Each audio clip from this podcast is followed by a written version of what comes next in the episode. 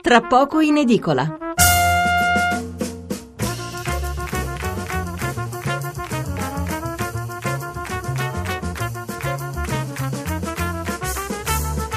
Buonasera da Stefano Mensurati e benvenuti all'ascolto di Tra poco in edicola, la rassegna stampa notturna di Radio 1. 800 055 101 il numero verde per intervenire in diretta, 335 699 2949 il numero per mandarci un sms.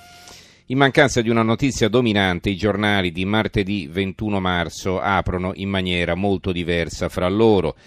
Chi punta sul possibile accordo con la Libia per fermare il flusso dei profughi, chi invece sul mandato di cattura per il cognato di Fini, un'apertura questa scelta da tutti i giornali vicino al centrodestra, chi ancora con le indagini dell'FBI sui, sui contatti fra Trump e i russi in campagna elettorale e chi invece sulla chiusura del programma RAI condotto da Paola Perego dopo tutte le polemiche che hanno accompagnato la puntata di sabato. Di cosa ci occuperemo stasera? Come sapete il lunedì la puntata è più corta e solitamente l'approfondimento è monotematico. Allora abbiamo scelto un'altra notizia ancora, parleremo del ragazzino autistico rifiutato da tre scuole medie di Lanciano in Abruzzo, almeno così accusa la madre, che poi si è rivolta al sindaco e alla stampa facendo esplodere il caso. Ne parleremo sia per capire cosa è successo e come si pensa di risolvere la questione, sia anche per riflettere sulle difficoltà di inserimento nelle classi eh, dei ragazzi che non sempre trovano poi l'adeguato supporto, a cominciare dal cosiddetto insegnante di sostegno.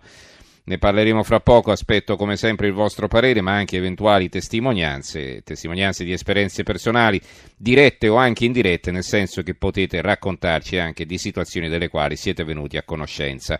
Non c'è molto da leggere su questo argomento, per cui prima archiviamo titoli e commenti sul programma della Perego, titoli eh, spesso accompagnati da grandi foto della conduttrice in questione. Allora, il quotidiano Il Giorno, La Nazione, Il Resto e Carrino, Rai stasera paga solo lei. Ecco perché piacciono le donne dell'Est, social, social e politici all'attacco, chiusa la trasmissione condotta da Paola Peregro, ma in altri programmi dilagano trash e volgarità e nessuno si indigna. Sono pochi i giornali che prendono le difese della Perego, a dire la verità. Eh?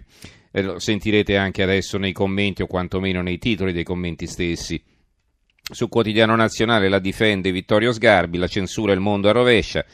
Eh, il mondo va a rovescio, in passato l'ho dato il coraggio del presidente della RAI Monica Maggione rispetto ai luoghi comuni, ma fatico a riconoscerla nelle scuse al pubblico per la trasmissione Parliamone sabato di Paola Perego. Dopo le proteste di alcuni spettatori, probabilmente solo donne, certamente brutte e prive di ogni ironia sul web, ma addirittura incredibile mi sembra la decisione del direttore generale Antonio Campo dall'Orto di chiudere il programma. Eh, il giornale. Le donne dell'Est oscurano Rai 1, bufera sulla lista delle loro qualità, chiude, chiude parliamone su, sabato. Eh, il commento di Annalisa Chirigo, ma il vero errore è inseguire lo share, ipocrisia a Viale Mazzini. Libero, sfotte le donne dell'Est, Perego sospesa dalla RAI. Eh, ancora il manifesto ha un commento di Bia Sarasini, una femminista degli anni 70, la catastrofe culturale delle donne in tv è il titolo, e scrive la Sarasini, ha detto di no il direttore generale della RAI Campo Dall'Orto, dopo le scuse del direttore di RAI 1 Fabiano e lo stupore autoaccusatorio della Presidente Maggioni.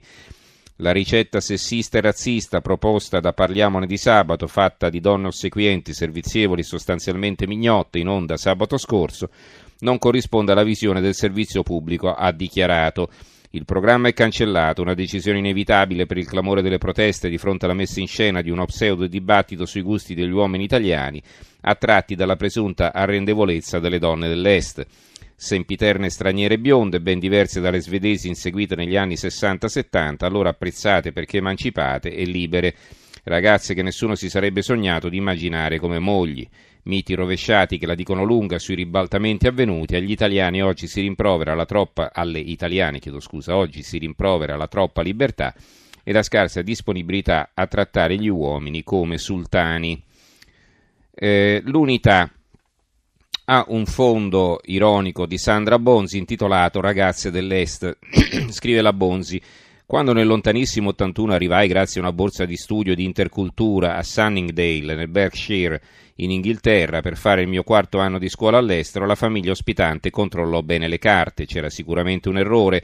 Loro stavano aspettando una ragazza italiana e io non avevo con me una valigia di spaghetti e salsa di pomodoro non esplodevo in gioiosi mamma mia ogni due per tre, non ero alta 1,60 m, c'erano 20 cm di troppo, non avevo l'ombra delle curve di Sofia Loren e sembravo non nutrire alcun interesse per gli orari delle funzioni religiose della parrocchia che avevano faticosamente e gentilmente rintracciato per farmi sentire a casa. Vent'anni e due figli più tardi, quando sull'uscio di casa si è presentata l'au pair che avrebbe vissuto con noi per un anno, lo stesso dubbio ha attraversato il cervello di mio marito. Ci doveva essere per forza un errore, noi stavamo aspettando una ragazza svedese, lui aveva tanto insistito, sono sportive, allegre e amano i bambini. Non avevo chiesto da dove gli arrivasse tutta quella competenza in materia, mi ero fidata e in effetti avevo avuto, avevo avuto ragione. Maiken era veramente una ragazza fantastica e i bambini con lei si divertivano da matti. Peccato non fosse una stanga una bionda dagli occhi azzurri, bensì una piccola moretta dagli occhi nocciola. Sicura sicura che sei svedese ha continuato a chiedermi, eh, che sia svedese ha continuato a chiedermi per mesi mio marito. Svedese doc di Malmo, uno shock da cui non si è più ripreso, che sia per questo che non sono ancora stata rimpiazzata da una fidanzata dell'Est. Il dubbio, ragazze dell'Est, la RAI chiude il programma di Paola Perego. Il mattino talk show sessista, la RAI nella bufera, chiuso il programma della Perego. Il Gazzettino di Venezia con questa notizia addirittura ci apre, donne e sesso, chiuso programma RAI, bufera su Parliamone sabato. E i sei motivi per preferire le ragazze dell'Est, primo scu- le scuse, poi lo stop. Il secolo XIX, infine le ragazze dell'Est e il buongiorno di Mattia Feltri. Forse si può non avere un'opinione precisa su Paola Perego e parliamone sabato, la trasmissione RAI in cui è stato presentato un elenco di qualità delle donne dell'Est più belle lavoratrici e sottomesse delle donne dell'Ovest. Una totale cretinata raccattata dal web e buttata nel mare delle cretinate televisive che non faceva nemmeno sorridere. Ma l'aspetto prodigioso della vicenda è che attorno alla turpitudine di Paola Perego i partiti politici hanno raggiunto una concordia sconosciuta dalla battaglia di Vittorio Veneto. Sinistra Italiana e Lega, PD e Forza Italia, 5 Stelle e Aria Popolare unanimi. La conduttrice è una farabutta. Sospinta dalla marea furente dei purificatori social, la coalizione globale del decoro a buon mercato ha avuto un grido solo, a casa. Lo hanno detto veramente a casa, deve essere stata una bella sensazione per leader e semi-leader riservare a un così alto obiettivo il linciaggio tanto spesso subito e dunque accerchiato da un popolo in armi, eletti ed elettori, dirigenti RAI e altre istituzioni, il programma è stato infine cancellato. Una grande vittoria dell'Italia civile, seguita da esultanza e brindisi online. Continueremo a essere il paese del relitto di sempre, ma vuoi mettere il sabato pomeriggio senza Paola Perego?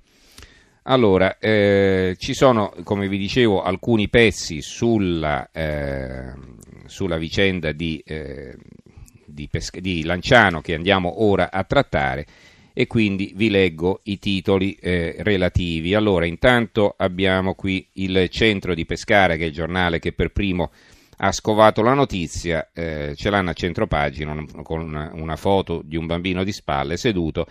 L'Abruzzo non ama i disabili, il bambino autistico respinto dalla scuola, le associazioni che scendono in piazza. C'è poi anche eh, l'unità, fatemela ritrovare perché l'avevo visto prima, eccolo qui. La scuola bulla eh, rifiuta il bambino autistico, è un commento non firmato. Eh, mamma lo ha portato a visitare la sua prossima scuola, le medie, perché si sta facendo grande, sarà sempre matematica, sarà sempre storia, sarà sempre italiano, ma diventeranno conti più ostici, conoscenza più profonda dei fatti le parole e, e periodi arriveranno più elaborati. Il primo giorno di scuola media si incontrano quelli di terza con la peluria in faccia, la voce grossa, i muscoli fatti, la fidanzata. Si capisce al volo cosa significa diventare ragazzi.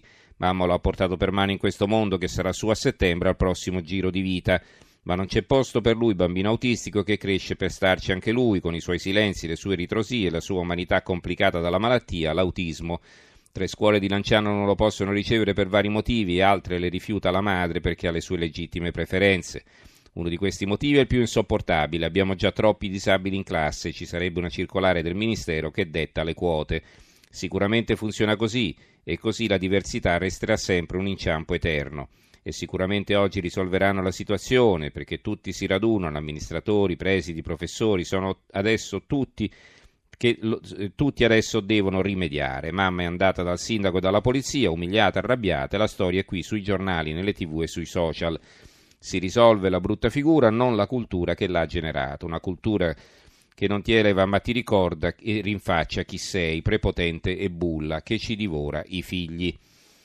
Vedete poi però non ci sono solo notizie negative eh, sulla disabilità, per esempio vedo qui la Gazzetta di Modena, negozio solidale con i prodotti creati dai disabili all'Iper eh, Grande Emilia, il, eh, l'avvenire ricorda la giornata delle persone down, la sfida resta l'inclusione, favorire la piena inclusione sociale delle persone con sindrome down, uno dei principali obiettivi dell'odierna giornata mondiale celebrati in particolare in due conferenze internazionali che si svolgeranno all'ONU nelle sedi di New York e di Ginevra.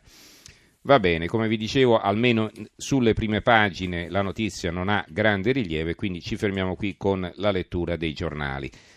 Ricordo i nostri recapiti 800 055 101 il numero verde, 335 699 2949 il numero per gli sms, quindi chiamateci e scriveteci. Andremo avanti con questo tema fino all'una e un quarto circa. Allora